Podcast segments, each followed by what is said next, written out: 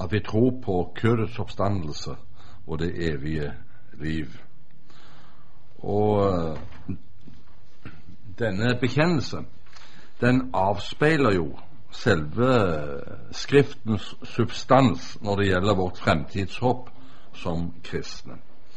Og eh, vi tror på kødets oppstandelse og det evige liv gjenspeiler også hvor realistisk og hvor konkret de kristne fra første stund tenkte om vårt håp. Åssen er det i den danske, sier vi kødsoppstandelse, eller sier de legemsoppstandelse? Hva? Ja, I Norge har de forandret det til legemsoppstandelse. Eh, for, eh, ja, for 15-20 år siden så ble det forandret, så vi nå sier tror på legemsoppstandelse istedenfor kødets oppstandelse. Jeg foretrekker å si kødsoppstandelse, så hver gang vi leser i kirken hjemme, så sier jeg kjødets. Og mannen ved siden av meg sier legemets. Så ser han på meg og sier Kan han ikke bekjennelsen? Jo, jeg kan bekjennelsen. Men altså eh, De gamle sa kødets oppstandelse. Luther sa likets oppstandelse. Ja. Det, men det er nå så. Uh, det er iallfall en realisme uh, som ligger i dette, som de første kristne hadde. Og, um, og, grunnen til det var at håpet, som fremtidshåpet vårt, det, knytt, det ble knyttet helt avgjørende til det som skjedde med Jesus Kristus i hans oppstandelse fra de døde. Det var der liksom man hentet inn den konkrete forestillingen. Det som skjedde med ham, det skal skje med oss. Det lærte de første kristne, og det lærer egentlig også vi. For Jesus, han er jo i vårt sted i alt han gjør. Apostelen Peter han åpner sitt første brev med følgende lovprisning til Gud. 1. Peter 1,3. Han sier Lovet være Gud, vår Herre Jesu Kristi Far, Han som i sin rike miskunn har født oss på ny og gitt oss et levende håp ved Jesu Kristi oppstandelse fra de døde. Denne korte lovprisningen her, den dreier seg om sammenhengen mellom det liv som vi lever her i verden som kristne, og det liv som kommer i Guds rike.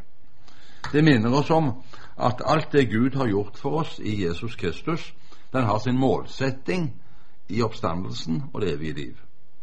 At Gud i Jesus har sonet våre synder ved sin død, og ved troen tatt oss inn i samfunn med seg, det som Peter kaller født oss på ny, gjelder ikke bare for dette liv, men har sitt egentlige mål bak død og grav i evigheten. Som han sier, gitt oss et levende håp. Et levende håp, det, det uttrykket, det betyr at Jesus er oppstått fra de døde med sjel og legeme, og at han nå er i himmelen ved Faderens høyre hånd med sjel og legeme. Liksom han er oppstått fra de døde, så skal det også vi oppstå på samme måte. Og liksom han nå er i himmelen med sjel og legeme ved Faderens høyre hånd, så skal også vi oppreises fra døden og være i himmelen sammen med ham med sjel og legeme. Det er det som ligger i et levende håp. Og denne målsettingen, dette perspektiv for vårt liv, det trenger vi å minnes om, for uten dette har ikke vår tro sitt innhold fra Gud selv. Alt vi har fått av Gud i evangeliet, og alt vi er som kristne, det blir først meningsfylt i dette perspektiv. Uten denne fremtid så mister faktisk budskapet sin kraft, og vi blir hengende ved et dennesidig håp som er noe annet enn det Bibelen faktisk meddeler oss. Paulus sier jo uttrykkelig hvis vårt håp til Kristus bare gjelder for dette liv, da er vi de ynkverdigste av alle mennesker, sier han. Første kor 15, 19. Vi må ha dette temaet opp med jevne mellomrom, fordi vi vet hvordan verdsliggjøringen, sekulariseringen, innen Kirken og den moderne teologi hele tiden forsøker eller arbeider slik at håpet blir innholdstomt eller til noe dennesidig, således at det kristne fremtidshåp ved Kristi gjenkomst så å si blir noe diffust eller blir helt borte. I stedet for Bibelens konkrete tale om disse spørsmål, så understreker man at den kristne tro er et såkalt eksistensielt budskap, sier man. Den har sin betydning her og nå, for den enkelte og for samfunnet. Og Det vil i praksis si at man ofte i teologien og forkynnelsen understreker at den først og fremst har et moralsk, sosialpolitisk eller psykoterapeutisk siktepunkt, og dermed kommer den målsetting og det perspektiv som Bibelen, i Bibelen er overordnet alt denne siden, helt bort. Men også der hvor man vil forsøke å fastholde fremtidsdimensjonen i det kristne budskap, omtolkes ofte det kristne håp til det ugjenkennelige under innflytelse av politisk ideologi og dårlig teologi. Og Det skjer gjerne på to måter.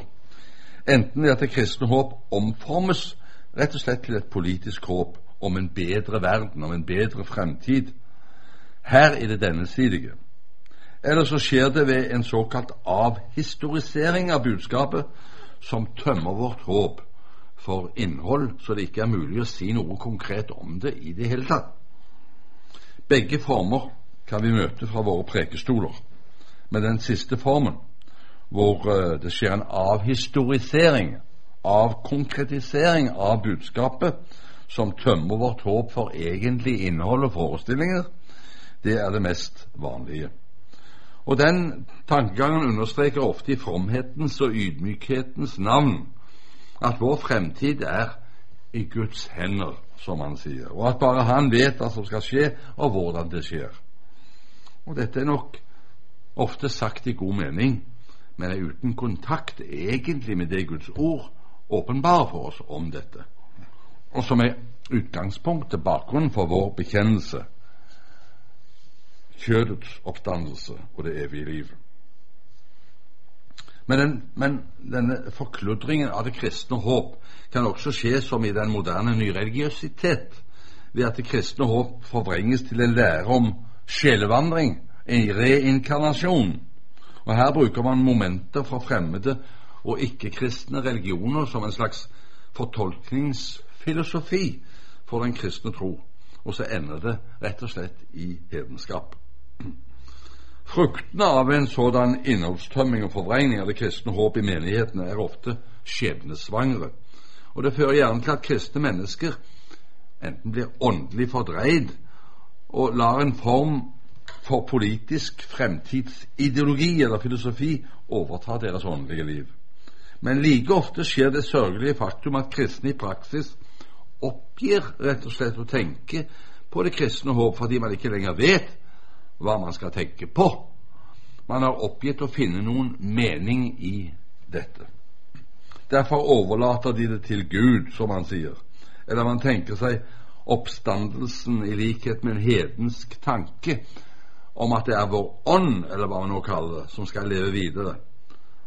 Og På den måten så spiritualiserer man på falskelig måte oppstandelseshåpet på den ytterste dag, sånn at man nærmest får det inntrykk at man tenker seg himmelen og det evige livet som en slags spøkelsestilstand eller skyggetilværelse på hedensk vis. I motsetning til all denne kall det vantro og ugudelig forvrengning av det kristne håp, så står åpenbaringens ord i Den hellige skrift.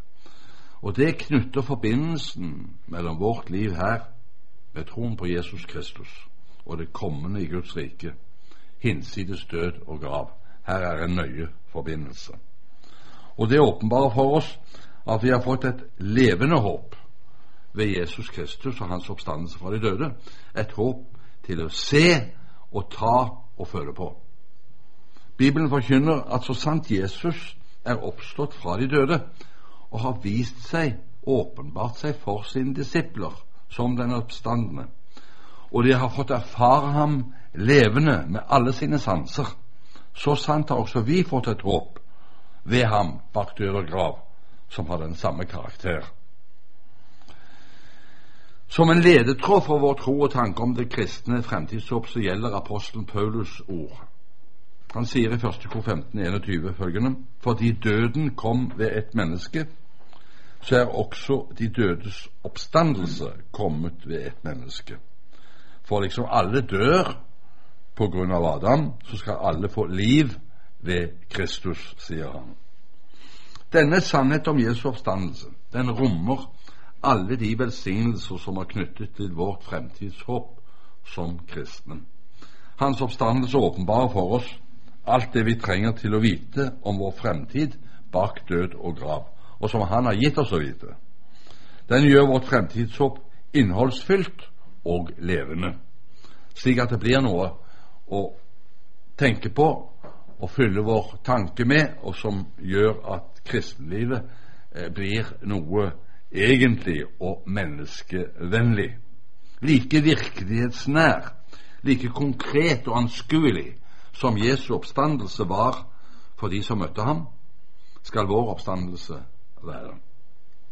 Er vi i villrede om hvordan vi skal tenke om vårt fremtidshåp og vårt liv bak død og grav i Guds rike, så skal vi rette vårt blikk mot det som fortelles om Jesu oppstandelse.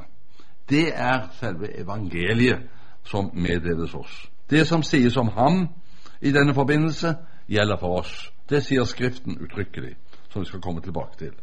Like visst som han har sonet våre synder, og vi nå som kristne er like rene som han ved troen, fordi vi har fått hans rettferdighet i gave, like visst skal vi også bli som ham i oppstandelsen.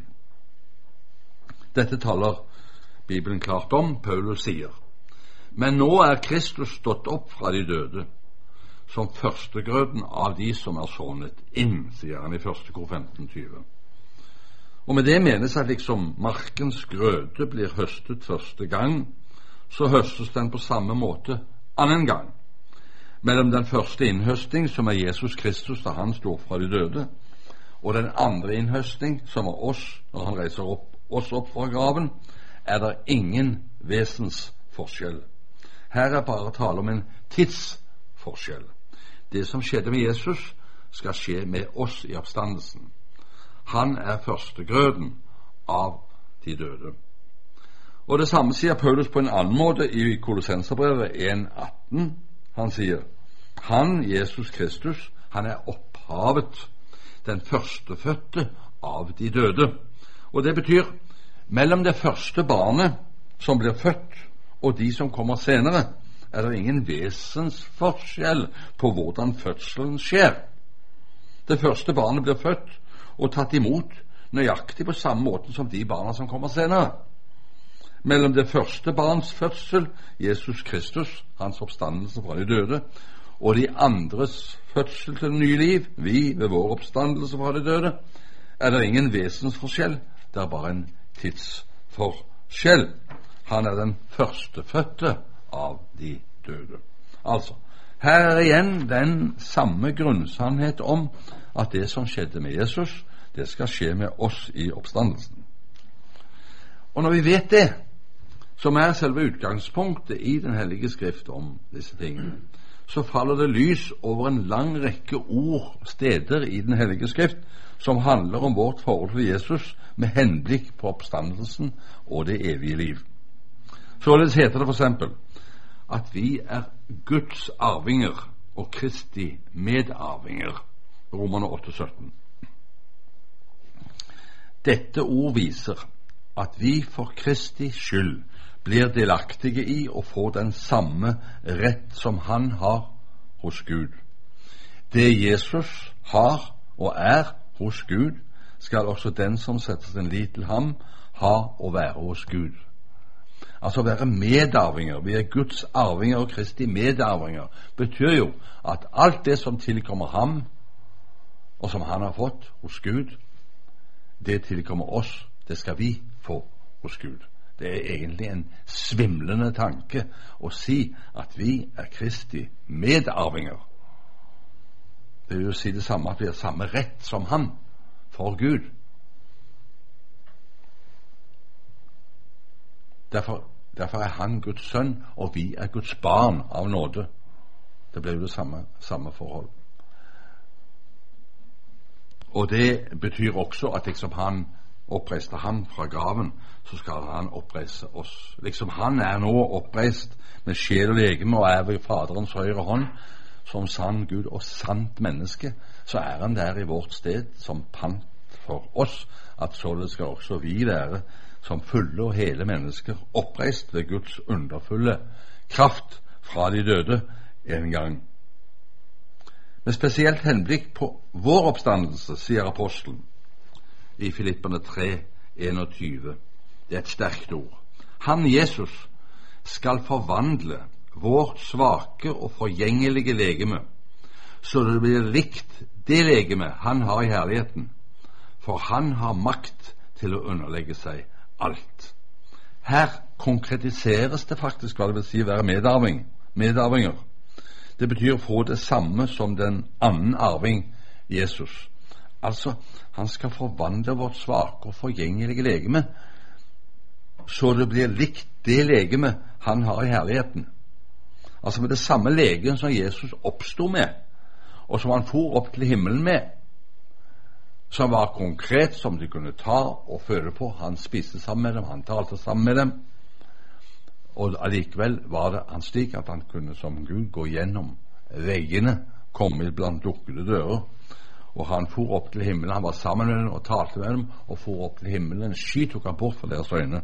Så konkret og virkelighetsnært males for våre øyne hvordan det skal bli med oss når han med veldig kraft på underfull måte skal reise vårt forgjengelige legeme som ligger i graven, opp fra det døde og gi oss et herlighetslegeme. Han skal forvandle dette svake og forgjengelige så blir det likt det legeme han har i herligheten.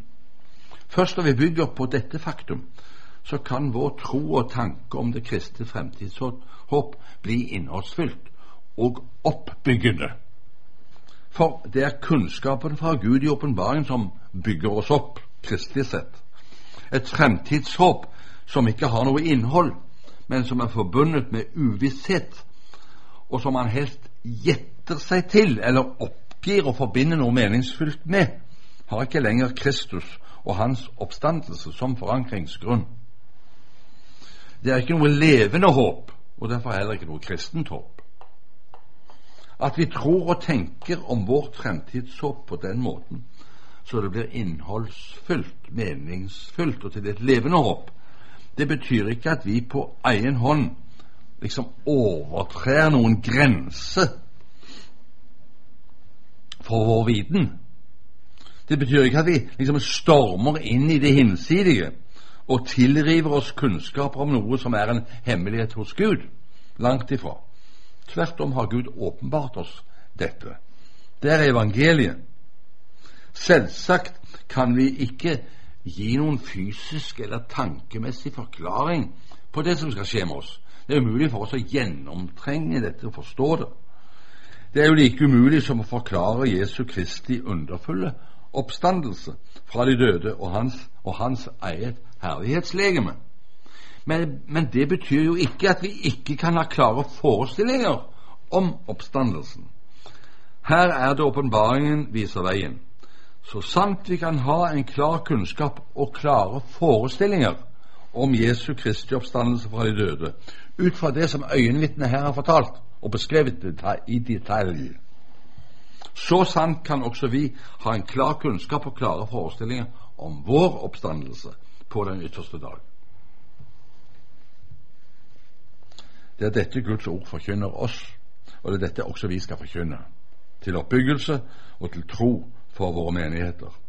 Det er denne underfulle og for tanken ugjennomtrengelige kunnskap om vår oppstandelse etter Jesu Kristi forbilde som er troens grunn. Denne kunnskap skal alltid være innhold i vår tro og vår tanke, for denne kunnskap oppbygger oss i troen og håpet, således Guds ord forkynner oss. Altså setter vi ikke bare vår lit til Kristus i dette livet, da var vi det elendigste av alle mennesker. Men nå er Han oppstanden fra de døde og har gitt oss et levende håp. selv om Bibelen eh, kommer inn på og omtaler vår oppstandelse fra de døde mange steder og i mange sammenhenger, så er det særlig ett sted i Det nye testamentet som omhandler denne sak på en svært utførlig måte. Og Det er det såkalte oppstandelseskapittelet i 1. Korinterbrev 15, som apostelen Paulus har skrevet. De sannheter som her i dette kapitlet forkynnes oss om oppstandelsen fra de døde, gjør egentlig fyllest for alt det Bibelen for øvrig sier om denne sak. Altså først etter at Paulus har talt utførlig om det faktum at Jesus er stått opp fra de døde, og at dette faktum er avgjørende for hele vår tro og fremtid, de første 34 versene, så går Paulus i det følgende grundigere inn på hva oppstandelsen innebærer, rent, rent konkret. For det har det vært spørsmål om. Og det har vært mye uklarhet. Og derfor syns han at han her må si saken således som den er. Det, og det gjøres ved at han til å begynne med stiller det retoriske spørsmål som man kan si han har hørt mange ganger, som han vet ligger der. Hvordan står de døde opp? Hva slags legemer har de? Vers 35.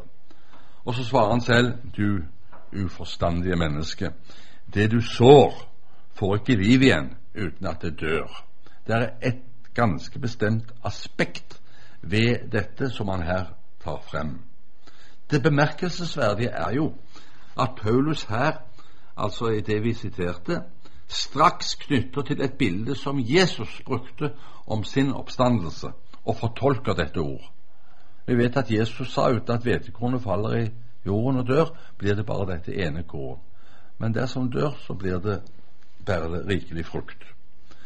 Det er bildet av sæden, av kornet, som faller i jorden og dør. Det er oss, og som vokser opp igjen. Jesus sa med henblikk på sin egen døde oppstandelse, vet de, hvis ikke hvetekornet faller i jorden og dør, så blir det bare dette ene. Men hvis det dør, bærer det rik frukt, sier han. Johannes 12, 24. Altså overført på oss så betyr dette fordi Kristi døde oppstandelse er en stedfortredende død oppstandelse for oss til vårt beste, så vi skal bli arvinger til også dette, som medfører vår død i troen på ham, at vi også oppstår like som ham. Dersom ikke vårt syndlegeme dør med, Christ, med Kristus, vil vi heller ikke få noe oppstandelseslegeme, like som ham. Vi vil fremdeles ha syndelegemets natur i oss og være under Guds dom og makt og dødens makt for alltid. Men dersom vårt syndelegeme dør med Kristus, vil et nytt og herliggjort legeme oppstå etter Kristi forbilde. Det er et legeme som er ferdiggjort fra himmelen og Guds rike.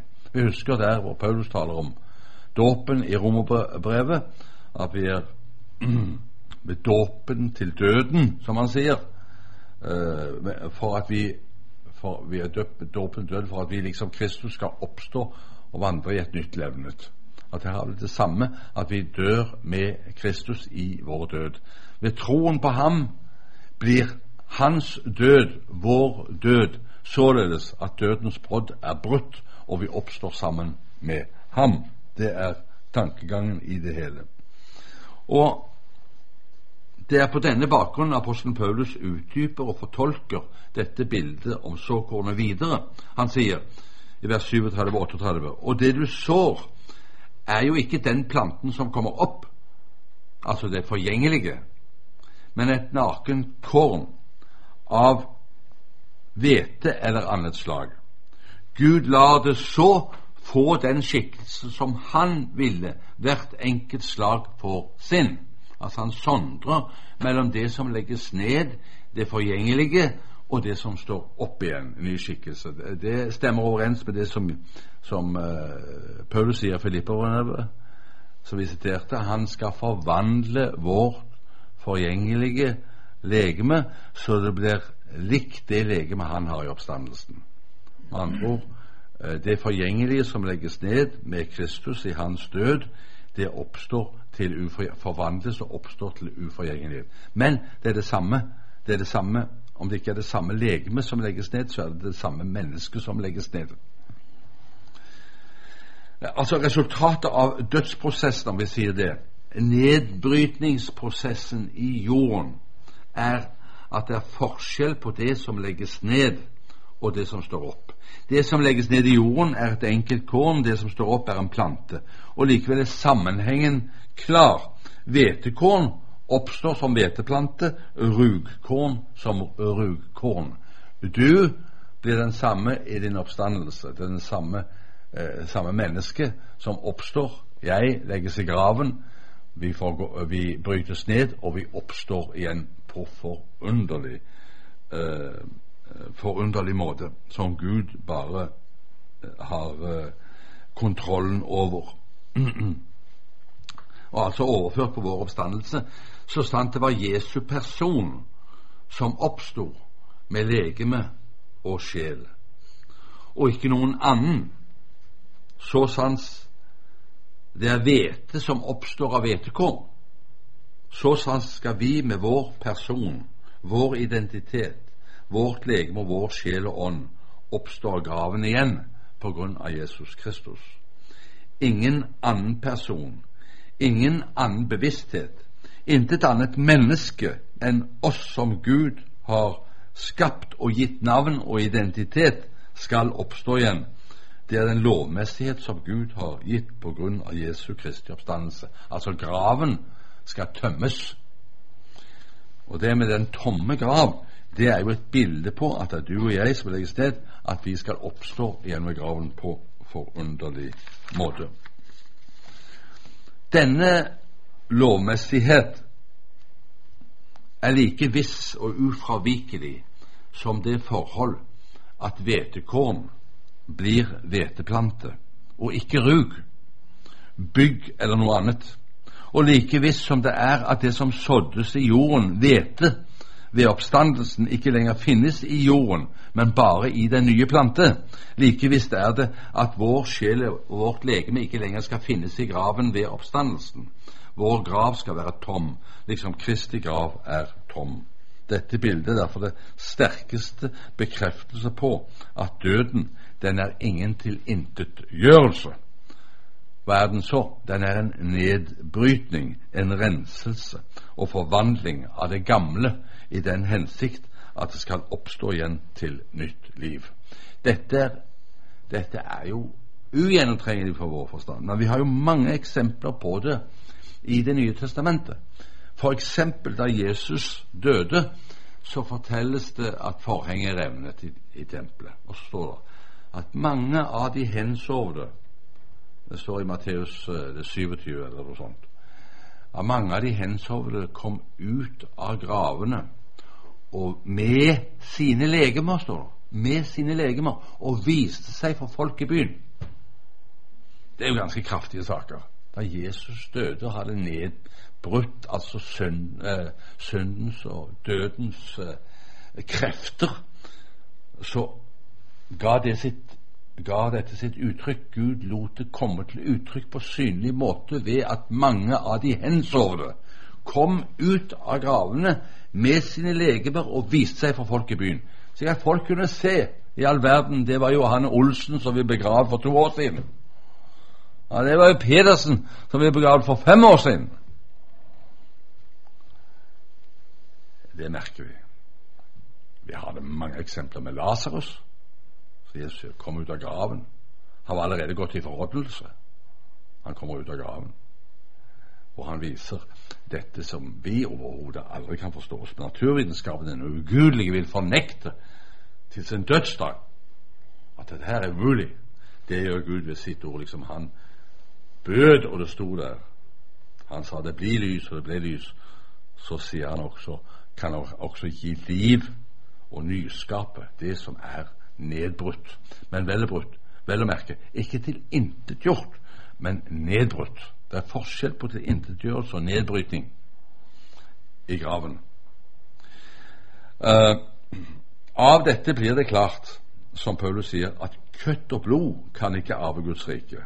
og det forgjengelige skal ikke arve uforgjengelighet. Vers 5, vers 50. Det vil si at således som du og jeg er i dag, i vår synde natur og med vårt synde legeme i kød og blod under, under forgjengeligheten og den forbannelse som ligger den, så kan vi ikke gå inn i Guds rike. Skal vi gå inn i dette riket, må Gud nyskape oss og gi oss det bildet som Kristus er og har. Og dog er det du og jeg som det taler om. Med vår ånd, med vår sjel, med vårt legeme. Det er det irrasjonale. Denne nyskapelse av vårt syndelegeme, den begynner allerede her i livet, sier Guds ord. Han sier, kle dere i den nye mennesket, det som er skapt etter Guds bilde, til et liv i rettferd og hellighet etter sannheten. At vi skal ikle oss det bildet som Gud har gitt oss i Jesus Kristus ved troen på ham. Og Det betyr at vi som kristne allerede her blir delaktige i det den oppstandende Jesus er og har. Han er vår velsignelse i himmelen. Men det skal fullendes i oppstandelsen. Han skal forvandle vårt svake og forgjengelige legeme, så det blir likt med det legeme han har i herligheten. Altså den sammenheng som Gud har gitt mellom det nærværende og det kommende Guds rike for de som setter sin lit til Jesus Kristus, det skal vi stadig holde frem for oss selv og vitne om. Den trøst og oppmuntring fra, det er en trøst og oppmuntring fra Gud i sorg og motgang, og den virker takknemlighet til Gud i medgang og gode tider. Den bringer Guds velsignelse Jesus Kristus nær under alle forhold i livet og er sant oppbyggelig. Altså Her har vi noe å gå med til de som sørger. Vi har noe å gå med til de som har mistet en av sine kjære. Og Er det noe som heter sorgpleie eller omsorg for de som har mistet sine, så må jo dette være det budskap vi kan bringe dem. Det er det Gud gir. Dette med at vi skal, vi som var sammen her i kjærlighet og tro på Jesus Kristus, vi skal sannelig være sammen i det i evigheten se hverandre igjen, møte hverandre igjen, på samme måten som disiplene møtte den oppstandende Kristus igjen og hadde samfunn med ham. Men denne sammenheng som Gud har satt mellom det nærværende og det kommende, har også et dypt alvor over seg. For Guds ord taler også sterkt til oss om at det er mulig å leve uten håp og uten Gud i verden. Efeserne 2,12. Det er de mennesker som lever uten Kristus. Og her griper Guds ord tilbake til menneskets opprør og synd mot Gud, og forkynner med stor kraft og evighetsalvor hvilke konsekvenser det har å krenke Hans hellighet, herlighet og ære. Og på dette punkt så svikter ofte forkynnelsen, også forkynnelsen fra våre prekestoler. Derfor skal vi minne hverandre om det. Og det kan ha mange grunner. Selv om vi gjerne vil være tro mot det Guds ord åpenbarer oss, så føler vi ofte et ikke lite ubehag ved å tale således som Guds ord taler om nettopp disse spørsmål. Det er liksom lettere og bedre og taler kraftig om evangeliet. Evangeliet taler jo om Guds kjærlighet, og det blir gjerne bedre forstått og mottatt hos mennesker. Men det taler om Guds vrede og evige dom over synd, om fortapelsen, det er svært vanskelig. Enda Jesus taler så meget om det, advarer mot det, og også apostlene og profetene. Og Det er klart at denne vår reaksjon gjenspeiler de virkelige forhold for mennesket under syndens herredømme. Vi vil ikke høre så gjerne tale om Guds vrede. For Guds vrede minner oss om å slå fast at vi er syndere. Guds vrede sier noe om vår forvrengt natur, at ingen av oss søker den eneste sanne Gud, og at det ikke finnes en som er rettferdig etter Guds målestokk, og ikke noen som gjør godt men at, at vi tvert imot mangler Guds frykt og er fulle av ondskap. Og dette vil ikke det naturlige mennesket så gjerne høre. Men heller ikke vi som troende er så veldig glad for å høre dette, for også vi er i samme situasjon som våre tilhørere etter vår innerste natur. Og Derfor gjør vi motstand mot det. Det beste hadde vært om vi kanskje kunne tro på alles frelse, slik som uh, det naturlige mennesket til alle tider har forsøkt å omtolke Guds ord. Eller å tro at alle de vantro ble evig utslettet, f.eks.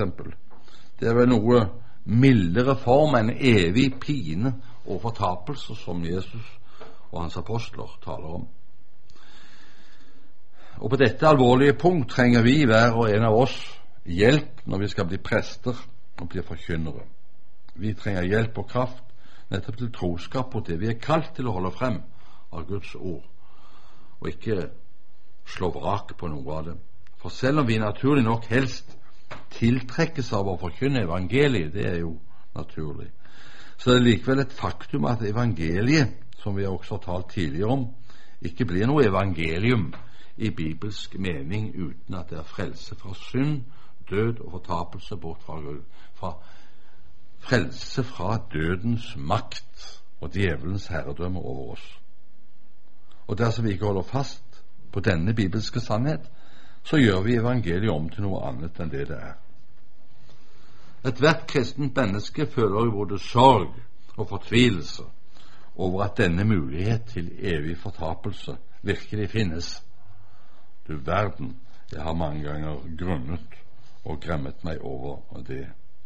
Og det føler vi fordi det er, det er jo forferdelig å tenke på at mange mennesker vitterlig går rundt og vil ikke ta imot Guds nådes evangelium i Jesus Kristus, og at de derfor, etter Skriften selv, står under Guds vredesdom og fare for å miste det evige livet og blir uten Gud for evig tid. Det er jo den største pine for oss å tenke på. Og når vi som kristne likevel må fastholde denne lære, så er det fordi jo, Jesus og apostlene taler så klart og utvetydig om det. Vi kan ikke våge, ikke rokke ved den levende, det den levende Gud selv har sagt og åpenbart. Hva slags forvaltere er vi da? Hva skal vi da stå til regnskap for hvis dette alvor som Jesus la inn over oss, ikke skal bringes videre av oss? Om vi gjør det, så viser vi at vi ikke har Guds frykt og vi fornekter vår tro på alvoret i Jesu Kristi lidelse og død for synden. Om vi nå går grundigere inn på argumentasjonen til disse som f.eks. For forfekter og forkynner alles frelse, så vil vi jo snart oppdage at det ikke her bare er tale om et enkelt og isolert lærepunkt som forandres i troen.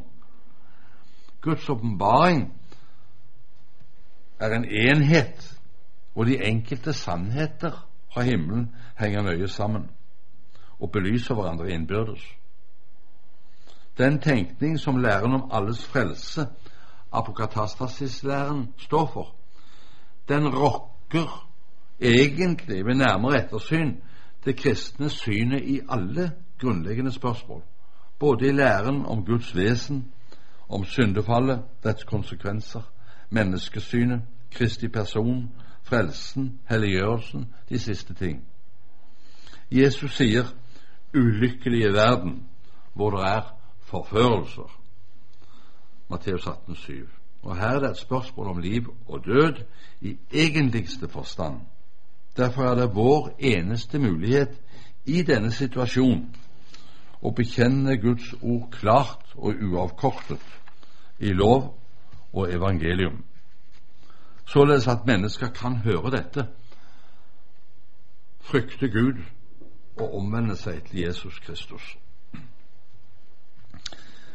I dette spørsmålet her så er det eh, viktig, så vidt jeg kan forstå, at vi hele tiden når vi forkynner, og når vi samtaler med mennesker om dette, henviser til det Jesus har sagt direkte, og kan vise det til det han sier. Det er han som bruker de sterke bildene om denne forferdelige virkelighet. Det er ikke noe vi lager. Ordene han bruker f.eks. om Gehenna, som går igjen i alle tre evangeliene, det har jo en om helvete, som vi oversatte, eller fortapelsen.